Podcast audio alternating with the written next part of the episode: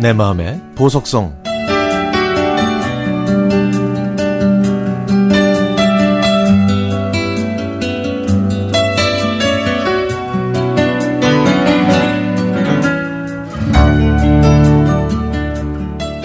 얼마 전에 회사에서 바쁘게 일하고 있는데 아내한테 전화가 왔습니다.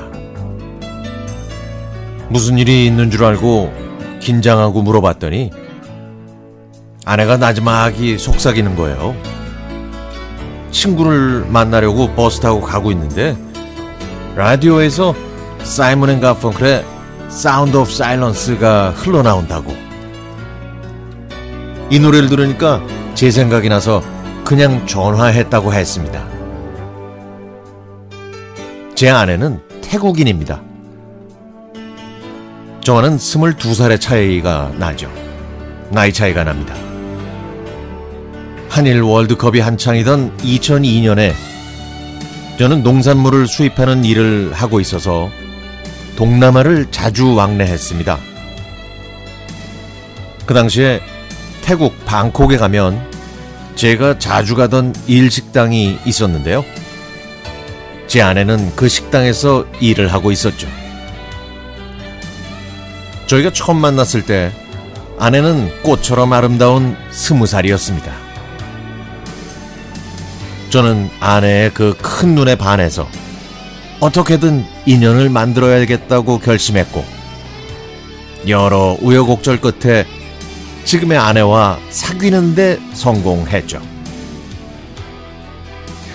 아내의 친정이 방콕에서 버스를 타고 10시간 정도 가야 하는 시골인데요.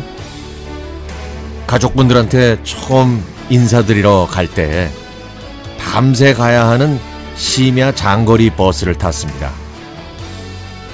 그 버스 안에서 제가 아내에게 보여주었던 영화는 바로 졸업이었죠. The Graduate.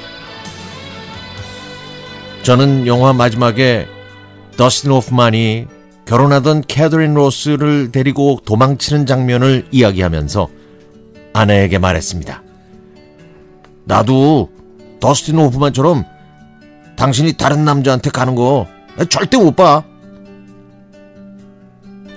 저희는 결혼했고 한국에 들어와서 산 지 어느새 17년이 지났습니다. 저는 그동안 아이 셋을 낳고 나름 행복하게 살고 있습니다. 큰아이는 벌써 고등학교 1학년이 됐고요.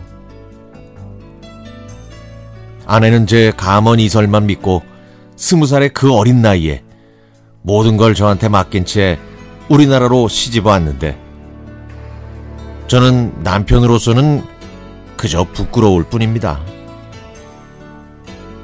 아내가 버스 안에서 Sound of Silence를 들으면서 저를 떠올리고 수줍게 전화를 걸었을 때 아내가 마치 김춘수 시인의 시처럼 어떤 의미가 된 것처럼 느껴지더라고요. 그날 저는 하루 종일 옛날에 저희가 함께 고생했던 날들이 생각났습니다.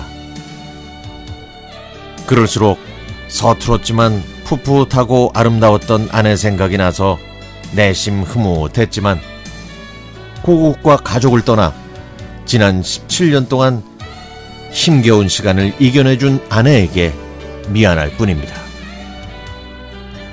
그날 아내의 그 수줍은 전화 한 통으로 저는 진정한 행복을 발견한 것 같았습니다.